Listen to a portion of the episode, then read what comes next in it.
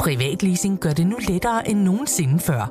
Når det kommer til elbiler, er Polestar 2 en sand stjerne på himlen. Med privatleasing af Polestar 2 får du ikke kun glæden af at køre en topmoderne elbil, men også fordelene ved lave driftsomkostninger lige fra dag 1.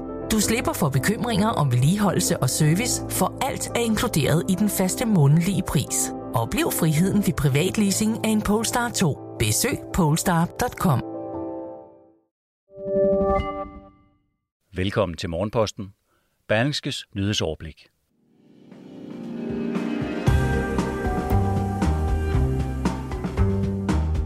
Godmorgen på en torsdag. Det er den 14. oktober. Mit navn er Mette Melgaard, og jeg lægger ud med følgende overskrifter.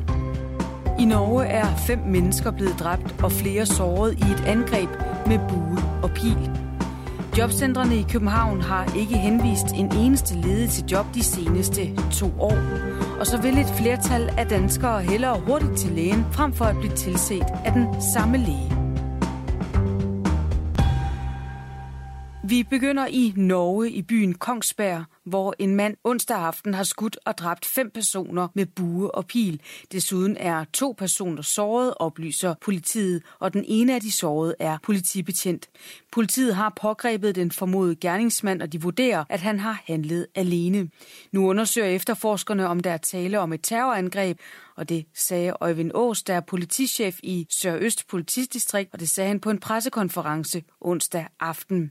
Politiet fik de første opkald omkring kl. 18.13 fra flere mennesker i Kongsberg, der ligger sydvest for Oslo, og de havde observeret en mand bevæbnet med bue og pil, som til sydenladende havde skudt efter folk med dette våben. Han havde blandt andet affyret pile i et supermarked, skriver NRK.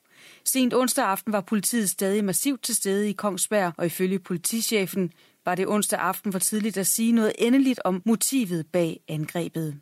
Den norske statsminister Erna Solberg holdt sent onsdag aften et pressemøde om hændelsen, hvor hun sagde, at hun godt forstår, hvis folk er bange. Derfor er det vigtigt at understrege, at politiet har fået kontrol over situationen, sagde hun. Berlingske kan i dag fortælle, at jobcentrene i København ikke har henvist en eneste ledig til et job de seneste to år. Da avisen i september spurgte direktør i Københavns Kommune Marianne Sørensen, hvor ofte jobcentrene i hovedstaden henviser ledige til job, kunne hun ikke huske det konkrete tal. Nu viser en agtindsigt, at jobcentrene slet ikke har gjort det. I stedet har de tre jobcentre i Københavns Kommune i to år lavet løse aftaler med de ledige, og det er på trods af, at der står beskrevet i loven, at det er deres opgave at henvise. Hvor mange løse aftaler, der er indgået sidste år og i år, har Jobcenter København ikke noget overblik over. De seneste to år har det derfor ikke haft direkte konsekvenser, hvis man som kontanthjælps- eller dagpengemodtager har sagt nej til at tage et arbejde. Og det vækker højlydt undren hos eksperter og decideret forarvelse på Christiansborg. Jeg er fuldstændig rystet. Spørgsmålet er, om det er fordi, man ikke tør se sine klienter i øjnene og ikke er klar til at sanktionere dem, siger Niels Flemming Hansen, beskæftigelsesordfører for det konservative Folkeparti.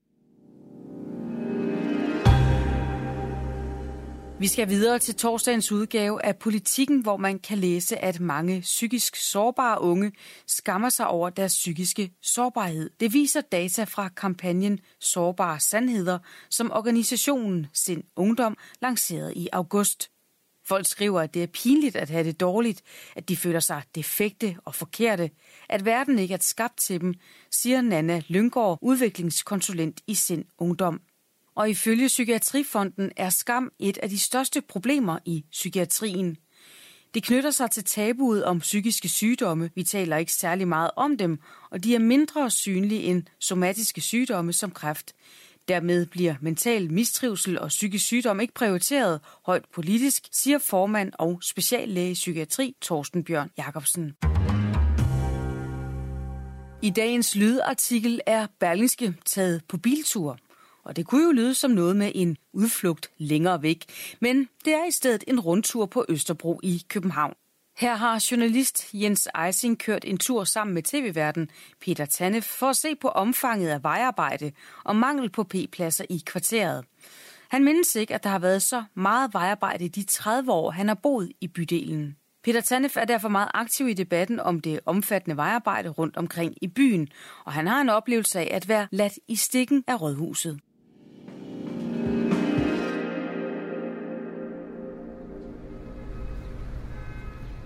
Da værverden Peter Tanef fra TV2 onsdag morgen træder ud af sin gadedør på Klassensgade på Østerbro for at mødes med Berlingske, bliver han mødt af et nyt skilt. Eller rettere, endnu et skilt. Denne gang et indkørsel for skilt.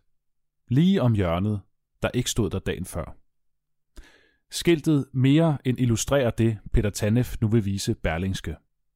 Et Østerbro, hvor der er vejarbejde, skiltning, omkørsel, parkering forbudt og optaget p-pladser på grund af byggeri, som aldrig før i de 30 år, han har boet i den københavnske bydel. Peter Tanef byder på en kort køretur rundt i bydelen. Udover at det er en kæmpe udfordring med vejarbejde, er der en kæmpe udfordring med alt muligt byggeri, siger han. Byggeri og containere optager ifølge ham p-pladser og skaber trafikkaos, akkurat som vejarbejde. Det er lige før vi skulle have haft Guinness rekordbog. Det er helt usædvanligt, at jeg kunne parkere så tæt på min bolig, griner han. På den korte tur til og fra Klassensgade gennem blandt andet Kastelvej, Livjægergade, Nordborggade og forbi Fridtjof Nansens plads, tæller han alene inden for kort tid måske 30 p-pladser, der er optaget af containere eller vejarbejde. Hvad har vi ikke kørt? Ikke mere end 500 meter, og vi har set masser af opgravninger, siger han. Hvis alt glider en morgen som den her, er det måske til at komme frem. Men når det hele er så presset som det er, så skal der altså ikke meget mere end en ekstra skraldevogn til, før det hele går i stå. Problemerne med fremkommelighed på det indre af Østerbro, sådan cirka mellem Strandboulevarden og Østerbrogade samt Christianiagade, skyldes ikke mindst, at Københavns Kommune er i gang med et større genopretningsarbejde af Østerbrogade til lige godt 40 millioner kroner. Derfor er Østerbrogade spærret for biltrafik i nordlig retning, og dermed er Klassensgade og Strandboulevarden ifølge Peter Tanef reelt de eneste veje ind og ud af hele området. Peter Tanne har flere gange luftet sin frustration over den nuværende situation i Facebook-gruppen Det sker på Østerbro, som har ca. 17.000 medlemmer. Og han fornemmer ikke en kommune, der prøver at gøre det lettere at være borger på Østerbro. Konservativ gruppeformand på Rådhuset, Jakob Nessager, vil gerne stå på kommunalt mål for den trafikale situation i byen.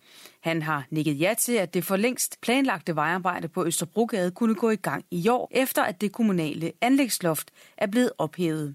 Han erkender også et politisk medansvar for situationen, men kritiserer teknik- og miljøborgmester Nina Hedeager Olsen fra Enhedslisten, ligesom han heller ikke er imponeret over teknik- og miljøforvaltningen og det tempo, vejarbejdet foregår i. Som altid kan du læse og lytte til hele artiklen på Berlingskes hjemmeside. På forsiden af Jyllandsposten kan man læse, at et flertal af danskerne hellere vil have hurtig adgang til en læge, frem for at komme til den samme læge hver gang. Det viser en ny spørgeundersøgelse fra danske patienter, som ikke mener, at den nuværende lægemodel matcher borgernes behov. Vi oplever i visse dele af landet, at patienter må vente længe i telefonen, ligesom der kan gå mange dage eller måske uger, før man kan få en lægetid, siger formand for Danske Patienter, Claus Lunding til Avisen. Formand for praktiserende lægers organisation, Jørgen Skadborg, er ikke synderligt imponeret over danske patienters undersøgelse. Ved at spørge et repræsentativt udsnit af danskerne, rammer man nemlig de mange, der ikke går til læge ret ofte. De vil naturligvis hellere have hurtig tid end den samme læge hver gang. Men spørger man de kernekunder, som bruger lægen meget på grund af høj alder eller flere kroniske sygdomme, foretrækker de helt sikkert den samme læge hver gang, siger han. Her til sidst skal vi omkring nogle af de begivenheder, der finder sted i dag. Blandt andet kommer der en ny transportanalyse fra Klimarådet, som har undersøgt de forskellige alternative drivmidler til lastbiler. Og det er for at kunne give anbefalinger til, hvordan Danmark bedst kan understøtte en klimavenlig omstilling af den tunge vejgodstransport. Der er også afhøringer i Mink-kommissionen. Afhøringerne bliver afholdt over en række dage, for at afdække omstændighederne i forbindelse med aflivningen af minkene under coronapandemien. Rigsretssagen mod Inger Støjberg fortsætter også i dag. Og så bliver næste års samlede Tour de France-rute præsenteret i Paris, hvor kronprins Frederik deltager, da de tre første etapper som bekendt bliver kørt i Danmark, og det er fra den 1. til den 3. juli. Også erhvervsminister Simon Kollerup og borgmestre fra de fem danske start- og målbyer vil være til stede. Samtidig vil kronprinsen stå i spidsen for en dansk erhvervsdelegation af virksomheder, der arbejder med sundhed, cykling og bæredygtighed. Det var alt fra Morgenposten, som er retur igen i morgen tidlig fra klokken 6. Og her er det med Morten Olsen som vært. Senere i dag kan du også lytte til en øh, helt frisk udgave af Pilestræde. Mange tak for nu. Jeg vil ønske dig en rigtig god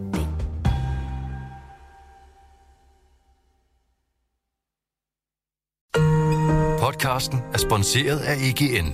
Bliv en del af en professionel netværksgruppe med folk, der forstår dig. De kan hjælpe og inspirere dig gennem dit arbejdsliv, så du hurtigere finder de gode løsninger. Find dit nye netværk på egn.dk.